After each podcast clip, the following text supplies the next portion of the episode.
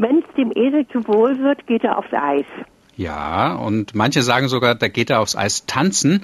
Und es gibt Leute, die sagen sogar noch und bricht ein.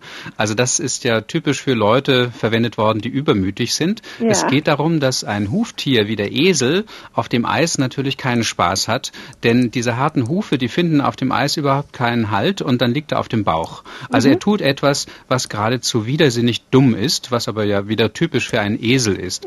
Und insofern gilt es eben, man sollte nicht etwas tun, was einem überhaupt nicht zukömmlich ist. Ja. Und wenn es jemand eben doch macht, dann kommt dieser Spruch.